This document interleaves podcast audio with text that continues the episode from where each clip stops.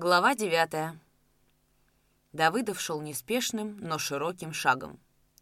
Поднявшись на бугор, он остановился, посмотрел на безлюдный в эту пору дня бригадный стан, на вспаханное поле, раскинувшееся по противоположному склону почти до самого горизонта. Что ни говори, а потрудился он эти дни во всю силу, и пусть не обижаются на него за чрезмерную нагрузку ни погоныч-варюха, ни кондратовы быки — а интересно будет в октябре взглянуть на этот массив.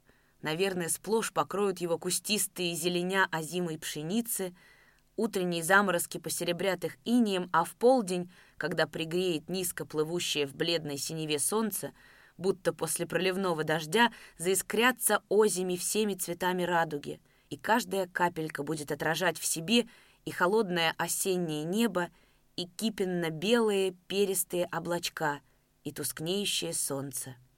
Отсюда издали, окруженная зеленью трав, пахота лежала, как огромное, развернутое во всю ширь полотнище черного бархата. Только на самом краю ее, на северном скате, там, где близко к поверхности выходили суглинки, тянулась неровная, рыжая, с бурыми подпалинами кайма. Вдоль борозд тускло блистали отвалы чернозема, выбеленные лемехами плугов, над ними кружились грачи, и, словно одинокий подснежник, на черной пахоте виднелось голубое пятно.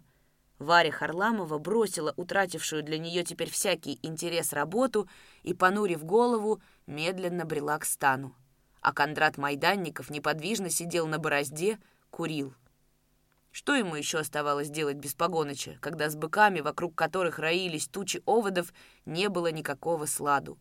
Увидев остановившегося на перевале Давыдова, Варя тоже остановилась, проворно сняла с головы платок, тихонько взмахнула им. Этот молчаливый и несмелый призыв заставил Давыдова улыбнуться. Он помахал в ответ кепкой, пошел уже не оглядываясь. Экая самоуправная девица, сама по себе очень милая, но фактически избалованная и самоуправная. А бывают девушки не избалованные? И так, чтобы безо всякого кокетства с их стороны — что-то я таких за свою жизнь и во сне не повидал, и наяву не встречал. Как только стукнет любой такой красавице 16 или 17 лет, так начнет принаряжаться, всячески прихорашиваться на свой лад. Силу свою и власть начинает над нашим братом потихонечку пробовать. Уж это факт, — размышлял Давыдов на ходу. Вот и Варюха-горюха берется приручить меня, характер свой оказывает. Но только ничего из этого дела у нее не выйдет. Балтийцы — стрелянный народ. А почему она идет к будке? Идет не спеша, в развалочку, значит, не Кондрат послал ее по делу, а идет она по собственному желанию, по своему глупому девичьему капризу.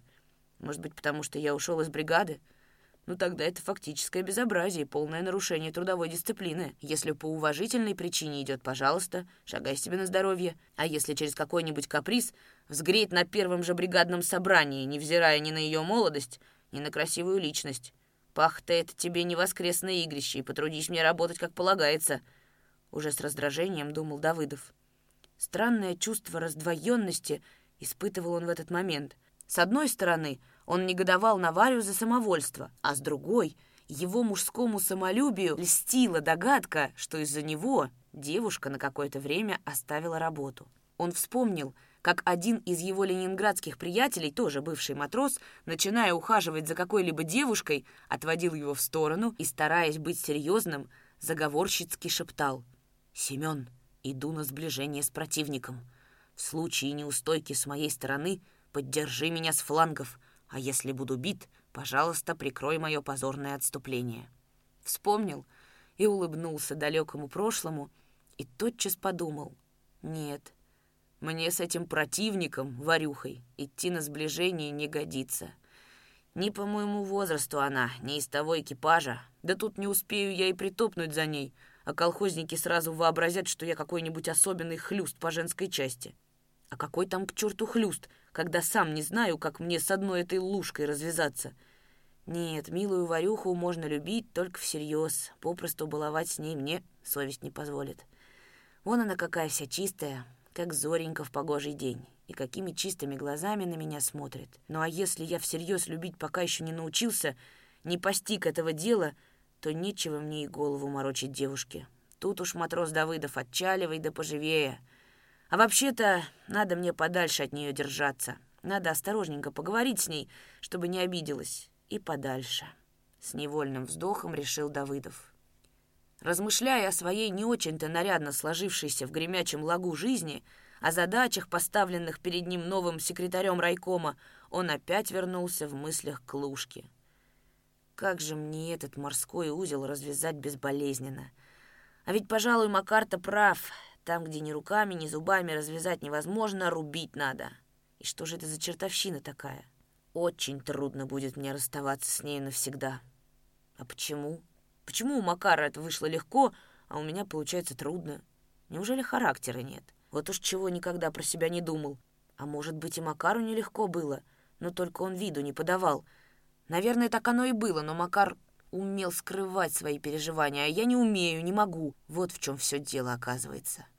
Незаметно Давыдов прошел порядочное расстояние. Возле придорожного куста боярышника прилег в холодке отдохнуть и покурить, Долго прикидывал в уме, кто мог стрелять в Нагульного, но потом с досадой отбросил все догадки. И без выстрела известно, что в хуторе даже после раскулачивания осталась какая-то сволочь. Поговорю с Макаром, разузнаю все обстоятельно. Тогда, может быть, кое-что и прояснится, а зря нечего голову ломать.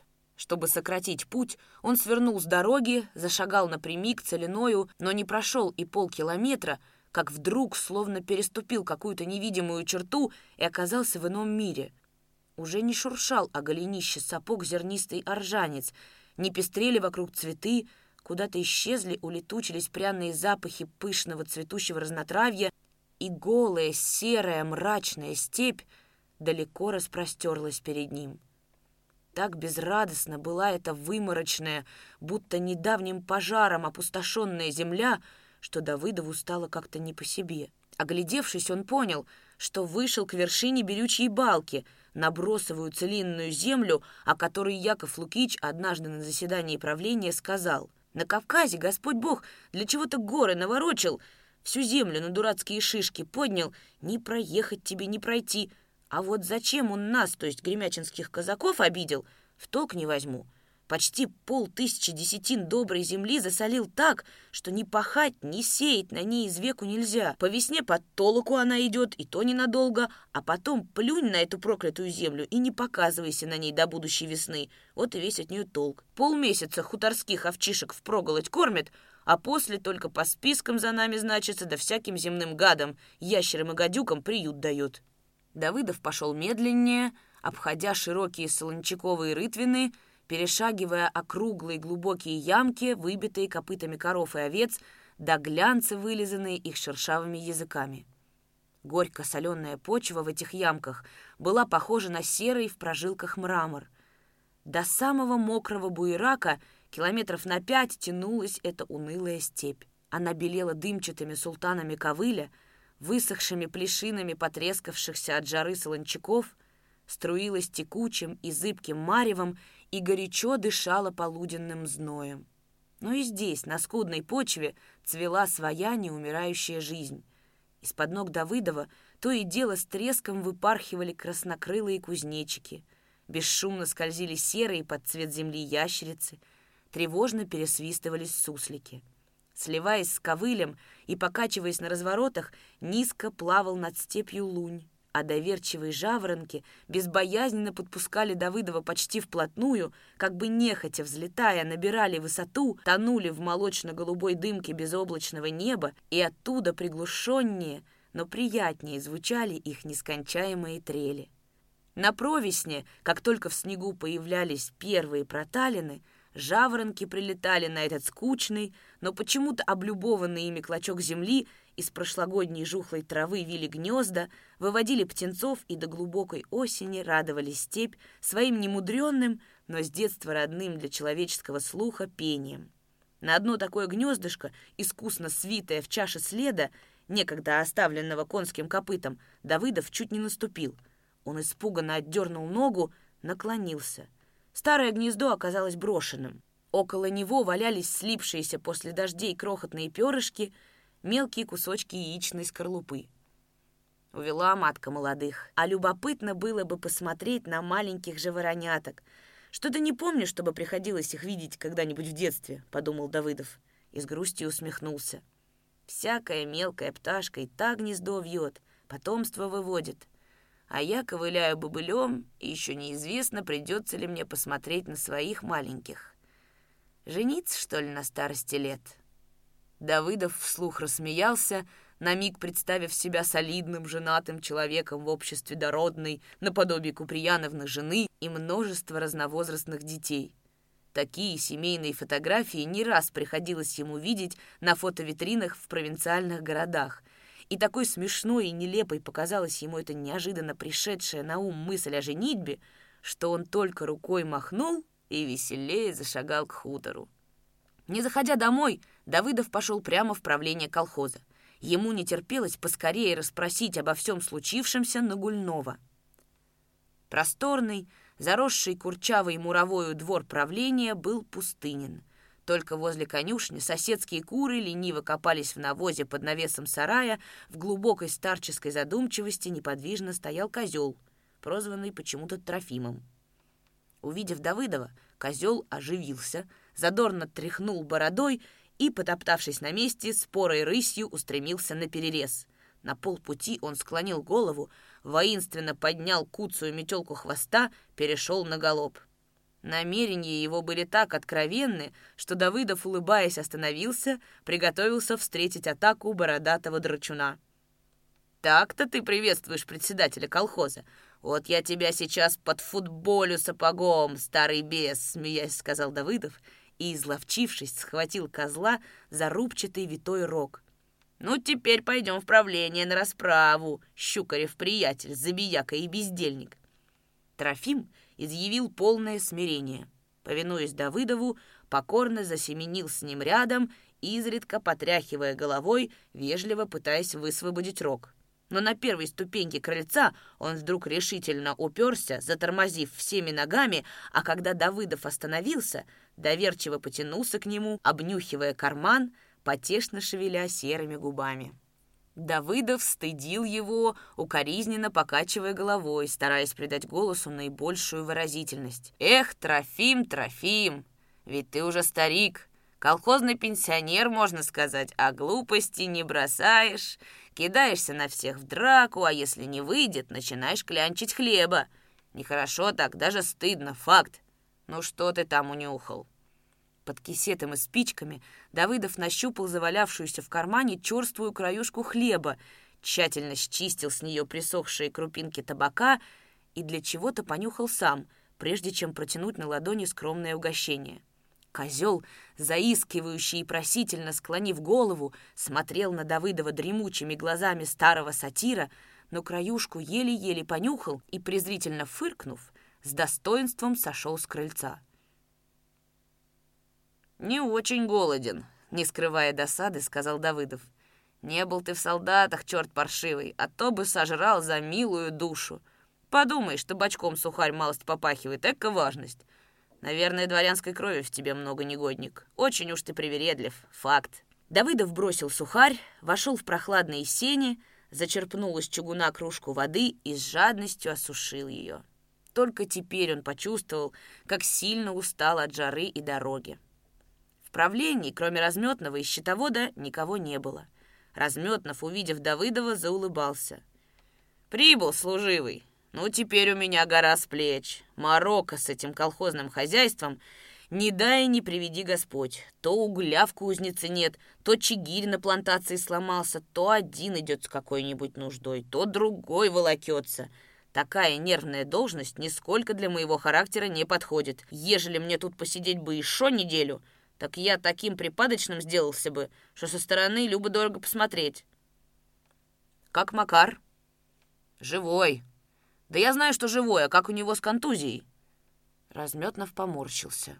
Ну какая от пули может быть контузия? Не из трехдюймовки же по нем били. Ну, малость покрутил головой, смочил царапину водкой и в себя принял, что осталось в пол-литре после примочки. На том дело и кончилось. Где он сейчас? Поехал в бригаду. Так как же все это произошло? Проще простого. Ночью Макар сидел возле открытого окна, а новый грамотей дед Щукарь по другую сторону стола. Ну, в Макара и урезали из винтовки. Кто стрелял? Про то темная ночка знает. Только одно ясно. У губошлепа винтовка в руках была. Почему же это ясно? У разметного от удивления высоко взметнулись брови. Как же это почему? А ты бы промахнулся из винта на 30 шагов. Утром мы нашли место, откуда он стрелял. По гильзе нашли. Сам вымерял ровно 28 шагов от плетня до заваленки. Ночью можно промахнуться и на 30 шагов. «Нет, не можно!» — горячо возразил Разметнов. «Я бы не промахнулся. Да ежели хочешь, давай испробуем. Садись ночью там, где Макар сидел, а мне винтовку дай. С одного патрона я тебе дырку в аккурат между бровей сделаю. Стало быть ясно, что стрелял какой-нибудь юноша, а не настоящий солдат». «Ты давай подробнее». «Все доложу по порядку. Около полуночи слышу я, по хутору стрельба идет. Один винтовочный выстрел, потом два поглуше, вроде как из пистолета, и опять хлесткий, винтовочный, по звуку можно было определить. Я схватил из-под подушки наган, штаны на бегу натянул и выскочил на улицу. Бегу к Макаровой квартире. Стрельба будто бы оттуда доносилась. Грешным делом подумал, что это Макар чего-нибудь чудит. Домчался мигом. Стучусь в дверь заперта а слышно, кто-то в хате жалобно стонает.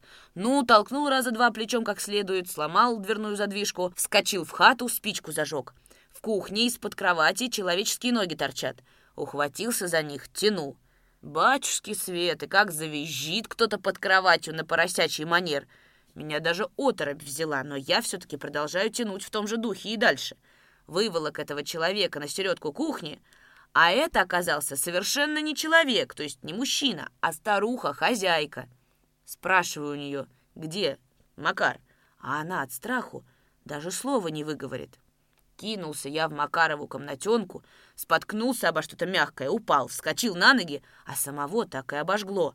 Значит, думаю, Макара убили, это он лежит. Кое-как зажег спичку, гляжу, Дед Щукарь на полу валяется и смотрит на меня одним глазом, а другой закрыл. Кровь у деда на лбу и на щеке. Спрашиваю у него, ты живой? А Макар где? А он своим чередом меня спрашивает. «Андрюша, скажи мне ради бога, живой я или нет?» И голосок у него такой нежный да тонкий, как будто и на самом деле старик концы отдает. Тут я успокоил его, говорю, раз языком владеешь, значит, пока еще живой, но мертвежины от тебя уже наносит. Заплакал он горько и говорит, «Это у меня не иначе, душа с телом расстается, потому и дух такой тяжелый. Но ежели я временно живой, то в скорости непременно помру. У меня пуля в голове сидит». «Что за чертовщина?» — нетерпеливо прервал Давыдов. «Ну почему же у него кровь на лице? Ничего не понимаю. Он что, тоже ранен?» Посмеиваясь, Разметнов продолжал. «Да никто не ранен, и обошлось. Так вот, пошел я, закрыл ставни на всякий случай, зажег лампу. Щукарь как лежал на спине, так и лежит спокойненько, только и второй глаз закрыл и руки на животе сложил. Лежит, как в гробу, не шелохнется, не дать не взять покойник, да и только. Слабеньким, вежливым таким голоском просит меня «Сходи ради Христа, позови мою старуху. Хочу перед смертью с ней попрощаться». Нагнулся я к нему, присветил лампой. Разметно фыркнул и с трудом сдержал готовый прорваться смех. При свете вижу — что у него, у щекаря, то есть, сосновая щепка во лбу торчит.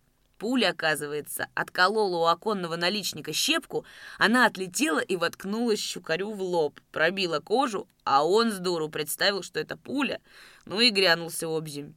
Без смерти помирает старик на моих глазах, а я от смеха никак разогнуться не могу. Ну, конечно, вынул я эту щепку, говорю деду, Удалил я твою пулю, теперь вставай, нечего зря вылеживаться, только скажи мне, куда Макар девался». Гляжу, повеселел мой дед Щукарь, но вставать при мне что-то стесняется, ерзает по полу, а не встает. Однако чертов брехун и лежа мне голову морочит. Когда, говорит, по мне враги стрельнули и вдарила меня пуля прямо в лоб, я упал как скошенный и потерял сознательность. А Макар тем часом потушил лампу, сигнул в окно и куда-то смылся. Вот она говорит, какая промеж нас дружба. Я лежу раненый, почти до смерти убитый, а он бросил меня на растерзание врагам и скрылся с перепугу. Покажи мне, Андрюша, пулю, какая меня чуть не убила. Ежели Бог даст, останусь живой, сохраню ее у старухи под образами на вечную память». «Нет, — говорю ему, — пулю я тебе показывать не могу. Она вся в крови, и как бы ты опять не обеспамятил, увидав ее. Эту знаменитую пулю мы в Ростов отправим, в музей, на сохранение». Тут старик еще больше развеселился, проворно повернулся на бок и спрашивает. «А что, Андрюша, может, мне за геройское ранение и за то, что я такое нападение врагов перенес, и медаль какая-нибудь от высшего начальства выйдет?» Но тут уж досада меня разобрала. Сунул я ему щепку в руки, говорю, вот твоя пуля, в музей такая не годится. Клади ее под божницу и сохраняй. А пока топай к колодезю, обмывай свое геройство и приводи себя в порядок, а то несет от тебя, как от скотомогильника. Подался щукарь на бас, только я его и видел. А тут в скорости Макар явился, дышит, как запаленный конь, сел за стол и помалкивает. Потом отдышался, говорит, не попал в подлюгу, два раза стрелял. Темно, мушки не видать, по стволу убил и мимо. А он приостановился и еще раз в меня ударил. Вроде за гимнастерку кто-то меня дернул. Оттянул Макар подол гимнастерки, и на самом деле с правой стороны гимнастерка у него повыше пояса, пробитая пулей. Спросил я его, не угадал ли, мол, кто это? А он усмехается. У меня глаза не совинные, знаю только, что молодой человек, потому что уж дюже резвый. Пожилой так не побежит. Когда я за ним погнался, куда там? Его иконный не догонит. Как же, говорю ему, ты так рисково поступаешь, кинулся в догонку, не зная, сколько их. А ежели бы за плетнем еще двое таких ребят тебя ждали, тогда как? Да и один мог подпустить тебя поближе и урезать в упор. Но с Макаром разве сговоришь? Что же, по-твоему, мне надо было делать, говорит он, потушить лампу и под кровать лезть, что ли? Вот и все, как оно было. У Макара от этого выстрела только один насморк остался — «При чем тут насморк?» «А кто его знает? Это он так говорит, а я сам удивляюсь. Ну чего ты смеешься? У него и на самом деле ужасный насморк после этого выстрела образовался. Течет из носа ручьем, а чихает очередями, как из пулемета бьет». «Одна сплошная необразованность», — недовольно сказал щитовод, пожилой казак из бывших полковых писарей. Он сдвинул на лоб очки в потускневшей от времени серебряной оправе. Сухо повторил. Необразованность свою показывают, товарищ Нагульнов, только и всего. «Сейчас все больше необразованным приходится отдуваться», — усмехнулся Разметнов. «Ты вот шибко образованный, на счетах щелкаешь, аж треск идет, и каждую буковку с кудряшками-завитушками выписываешь. А стреляли что-то не в тебя, а в Нагульнова». И, обращаясь к Давыдову, продолжал — Утром раненько захожу его проведать, а там у него такой спор идет с фельдшером, что сам черт ничего не разберет. Фельдшер говорит, что у Макара насморк от того, что он простудился, когда ночью сидел возле открытого окна на сквозняке, а Макар стоит на том, что насморк у него от того, что пуля носовой нерв затронула. Фельдшер спрашивает, как же пуля могла носовой нерв затронуть, ежели она прошла выше уха и обожгла висок? А Макар ему отвечает – это не твое дело, как затронула, а факт тот, что затронула. И твое дело лечить этот нервный насморк, а не рассуждать о том, чего не знаешь. Макар упрямый как черт, а этот старичишка-фельдшер и того хуже. «Вы мне голову вашими глупостями не забивайте», — говорит он. «От нервов у человека одно веко дергается, а не два. Одна щека дрыгает, а не две. Почему же в таком разе у вас насморк не из одной ноздри, а из обеих свищет. Ясное дело, от простуды. Макар помолчал самую малость, потом спрашивает. «А что, ротный лекарь, тебя когда-нибудь по уху били?» Я на всякий случай к Макару поближе подсаживаюсь, чтобы вовремя схватить его за руку, а фельдшер совсем наоборот. Подальше от него отодвигается, уже на дверь поглядывает и говорит так неустойчиво, «Нет, бог миловал, не били. А почему вас это интересует?» Макар опять его спрашивает. «А вот ежели я тебя ударю кулаком в левое ухо, думаешь, в одном левом ухе у тебя зазвенит? Будь спокоен, в обоих ушах трезвон будет, как на Пасху». Фельдшер встал со стула, бочком-бочком подвигается к двери, а Макар говорит, «Да ты не горячись, садись на стол, я вовсе не собираюсь тебя бить, а объясняю просто для примера. Ясно?»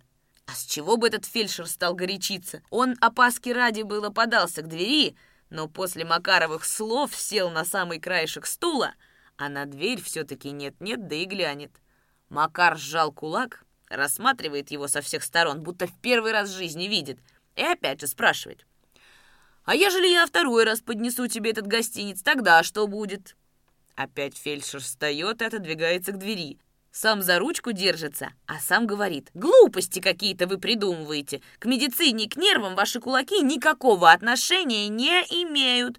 Очень даже имеют. На это суперечит ему Макар и опять же просит его садиться и вежливо усаживает на стул. Но тут фельдшер ни с того ни с сего начинает почему-то ужасно потеть и заявляет, что ему страсть как некогда, и он должен немедленно удалиться на прием больных. Но Макар категорически говорит, что больные могут обождать несколько минут, и что спор на медицинскую тему продолжается, и что он, Макар, надеется дать ему пять очков вперед в этой науке. Давыдов устало улыбался, щитовод смеялся тихим старушечьим смешком, закрывая ладонью рот, но Разметнов, сохраняя полную серьезность, продолжал. «Так вот», — говорит Макар, — Ежели я второй раз тебя стукну по этому же самому месту, то не думай, что у тебя слеза из одного левого глаза выскочит. Из обоих брызнет, как сок из спелого помидора. Уж за это я как-нибудь ручаюсь. Так и нервный насморк. Ежели из левой ноздри течет, то должно течь и из правой, ясно? Но тут фельдшер осмелел и говорит. Не мудрите вы, пожалуйста, ежели ничего не смыслите в медицине, и лечитесь каплями, какие я вам пропишу. Эх, как тут Макар прыгнет, чуть не до потолка взвился и орет уже не своим голосом. Это я-то в медицине не смыслю. Ах ты старая клизма! На германской войне я четыре раза был ранен, два раза контужен и раз отравлен газами. На гражданской три раза ранен. В тридцати лазаретах, госпиталях и больницах валялся. И я же ничего не смыслю в медицине.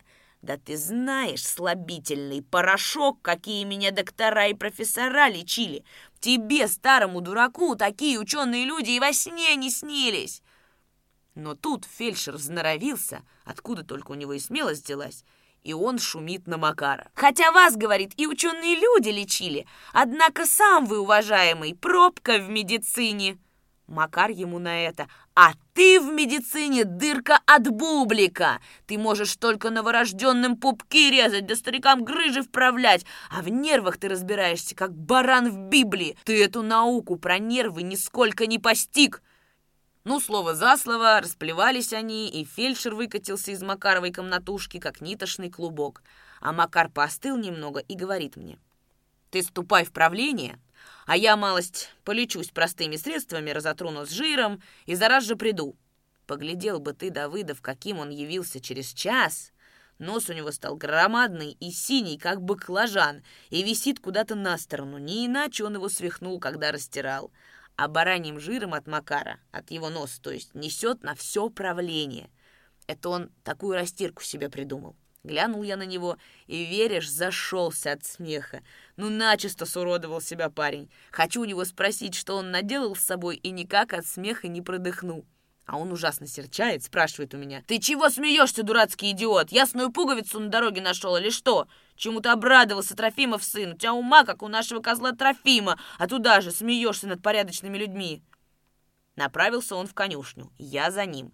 Гляжу, снял Макар седло, рыжего маштака подседлал, выводит из конюшни, и все молчаком. За мой смех, значит, серчает. Спрашиваю, ты куда собрался? Хмуро так отвечает. На Кудыкино поле хворост рубить, да тебя бить. За что же это, спрашиваю? Молчит. Пошел я его проводить. До самой его квартиры молчали. Возле калитки кинул он мне поводья, а сам пошел в хату. Гляжу, является оттуда. Через плечо у него наган в кубуре и на ремне, как полагается — а в руках держит полотенце. «Полотенце?» — удивился Давыдов. «Почему полотенце?» «Так я же говорил тебе, что у него насморк страшенный. Никаким платком не обойдешься. А по-нашему, по-простому, бить соплю обземи он даже в степи стесняется». Разметнов тонко улыбнулся. «Ты его мелко не кроши, как-никак он английский язык учит. Нельзя же ему необразованность проявлять. Для такого случая он и прихватил вместо платка полотенце. Я ему говорю, ты б, Макар, голову забинтовал, ранку прикрыл. А он взбеленится, орет. Какая это ранка, черт тебя задери! Повылазила тебе! Не видишь, что это царапина, а не ранка? Мне эти дамские нежности ни к чему. Поеду в бригаду, ветром ее обдует, пыльцой присыпет, и заживет она, как на старом кобеле. А ты в чужие дела не суйся и катись отсюда со своими дурацкими советами. Вижу, что он после схватки с фельдшером и после моего смеха стал сильно не в духе. Осторожночка посоветовал ему, чтобы наган на виду не держал. Куда там? Послал меня к родительнице и говорит, по мне всякая сволочь стрелять будет, а я что же, должен с ребячей рогаткой ездить? Поносил наган в кармане восемь лет, подырявил карманов несчетно, а за раз хватит. С нынешнего дня буду носить открыто. Он у меня не ворованный, а моей кровью заслуженный. Даром, что ли, вручали мне его от имени дорогого товарища Фрунзе, да еще с именной серебряной пластинкой на рукоятке — Шалишь, брат, и опять же в чужие дела нос суешь. С тем сел верхи и поехал. Пока из хутора не выбрался, все слышно было, как он сморкается в полотенце, будто в трубу дудит. Ты ему скажи, Семен, насчет Нагана. Нехорошо все-таки перед народом. Тебя-то он послушается. До сознания Давыдова уже не доходили слова разметного. Подперев щеки ладонями, облокотившись, он смотрел на выщербленные, покрытые чернильными пятнами доски стола, вспоминал рассказ Аржанова, думал. «Ну хорошо, допустим, Яков Лукич кулак. Но почему именно его я должен подозревать? Сам он за винтовку не возьмется, слишком стар, да и умен. И Макар говорит, что убегал от него молодой, резвый на ногу. А если сын Лукича заодно с папашей — все равно без твердых доказательств снимать Якова Лукича с должности завхоза нельзя.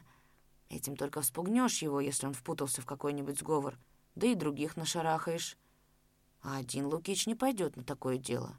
Он умный черт, и один ни за что не рискнет на такую штуку. Значит, надо с ним быть по-прежнему и намека на подозрение не подавать, иначе можно сорвать все дело.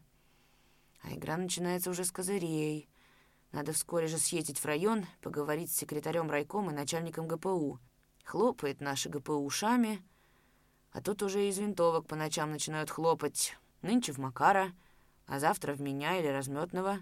Нет, это дело не годится. Если ничего не предпринимать, то один какой-нибудь стервец нас три дня может перещелкать. Но все же едва ли Лукич вяжется в контрреволюционную игру. Уж больно он расчетлив, факт. Да и какой ему смысл? Работает завхозом, член правления, живет хорошо, в достатке. Нет, что-то не верится мне, чтобы его потянуло на старое. К старому нет возврата. Он же должен это понимать. Другое дело, если бы мы сейчас с кем-нибудь из соседей завоевали, тогда он мог бы обактивиться. А сейчас не верю я в его активность. Размышление Давыдова прервал Разметнов. Он долго молча смотрел в осунувшееся лицо друга, потом деловито спросил. «Ты нынче завтракал?» «Завтракал, что?» — рассеянно отозвался Давыдов. «Худой ты, прямо страсть, одни скулы торчат, да и те, печеные на солнце. Ты опять за старое?» «Да нет, я всерьез, верь слову». «Не завтракал, не успел, да и не хочется, вон какая стражарища». «А я что-то оголодал. Пойдем со мной, Сем, перекусим малость», — предложил Разметнов. Давыдов нехотя согласился. Они вместе вышли во двор — и навстречу им жарко дохнул сухой и горячий, насквозь пропахший полынью ветер из степи. Возле калитки Давыдов остановился, спросил. «Кого ты подозреваешь, Андрей?» Разметнов поднял плечи и медленно развел руками. «Чума его знает. Я сам сколько раз прикидывал в уме и ни черта ничего не придумал. Всех казаков в хуторе перебрал, так ничего путного и не придумал. Задал нам какой-то дьявол загадку, а теперь ломай голову. Тут приезжал один товарищ из районного ГПУ. Покрутился возле Макаровой хотенки, расспросил Макара, деда Щукаря, хозяйку Макарову, меня, поглядел на гильзу, какую мы нашли. Да ведь она не меченая. С тем и уехал. Не иначе, говорит, враг какой-то объявился у вас. А Макар у него спрашивает, а по тебе, умник, иной раз и друзья стреляли? Езжай-ка ты отсюда к ядрене фени, без тебя разберемся. Промолчал этот чудак, только носом посопел. С тем сел вверх и уехал. «Как думаешь, Островнов не может отколоть такую штуку?» — осторожно спросил Давыдов. Но Разметнов, взявшийся было за щеколду калитки, от удивления даже руку опустил и засмеялся. Да ты что, спятил, Яков Лукич-то? Да с какого же это пятерика он на такое дело пойдет? Да он тележного скрипа боится, а ты придумала такую чепуху. Голову мне отруби, но он этого не сделает. Кто хочешь, но только не он. А сын его? Тоже мимо целишь. Это, ежели наугад пальцем тыкать, можно и в меня попасть. Нет, тут загадка мудренее, тут замок с секретом. Разметнов достал кисет, свернул цигарку, но вспомнил, что на днях сам подписывал обязательное постановление, воспрещающее хозяйкам топить днем печи, а мужчинам курить на улицах, и с досадой скомкал цигарку.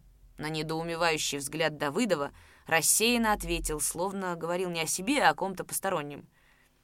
«Издают разные дурацкие постановления. Нельзя на базу курить. Пойдем дома у меня покурим». На завтрак старушка-мать разметного подала все ту же приевшуюся Давыдову жидкую пшенную кашу, по-бедняцки лишь слегка заправленную толченым салом. Но когда она принесла с огорода миску свежих огурцов, Давыдов оживился. Он с удовольствием съел два огурца, так вкусно пахнущих землей и солнцем, запил кружкой взвара и стал из-за стола. «Спасибо, мамаша, накормила досыта. А за огурчики особое спасибо. Первый раз в этом году пробую свежие огурцы. Хороши, ничего не скажешь. Факт». Ласковая, разговорчивая старушка горестно подперла щеку ладонью. «Откуда же у тебя болезные огурцы могут быть? Жены-то нету?» «Пока еще не обзавелся, все некогда», — улыбнулся Давыдов.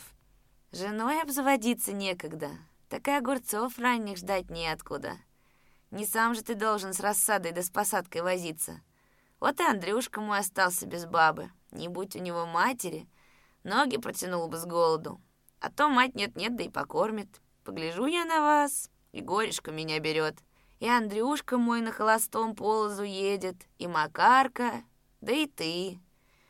И как вам всем троим не стыдно? Такие здоровые бугаи ходите по хутору, а нет вам удачи в бабах. Неужели так-таки ни один из вас и не женится? Ведь это страма, да и только!» Разметнов, посмеиваясь, трунил над матерью. «За нас никто не идет, маманя!» «А то что ж, и ни одна не пойдет, ежели еще лет пять походите холостыми. Да на шута вы нужны будете, такие перестарки, любой бабе!» Про девок я уж не гутарю, ушло ваше время девок сватать. Девки не пойдут за нас, сама говоришь, устарели, а вдовы нам не нужны. Чужих детей кормить, им без, отшучивался Разметнов. Такой разговор ему, видимо, был не в новинку, но Давыдов отмалчивался и чувствовал себя почему-то неловко. Распрощавшись и поблагодарив радушных хозяев, он пошел в кузницу. Ему хотелось еще до прихода комиссии по приему самому и как следует осмотреть отремонтированные к сенокосу лобогрейки и конные грабли — тем более что в работу по ремонту была вложена частица и его труда.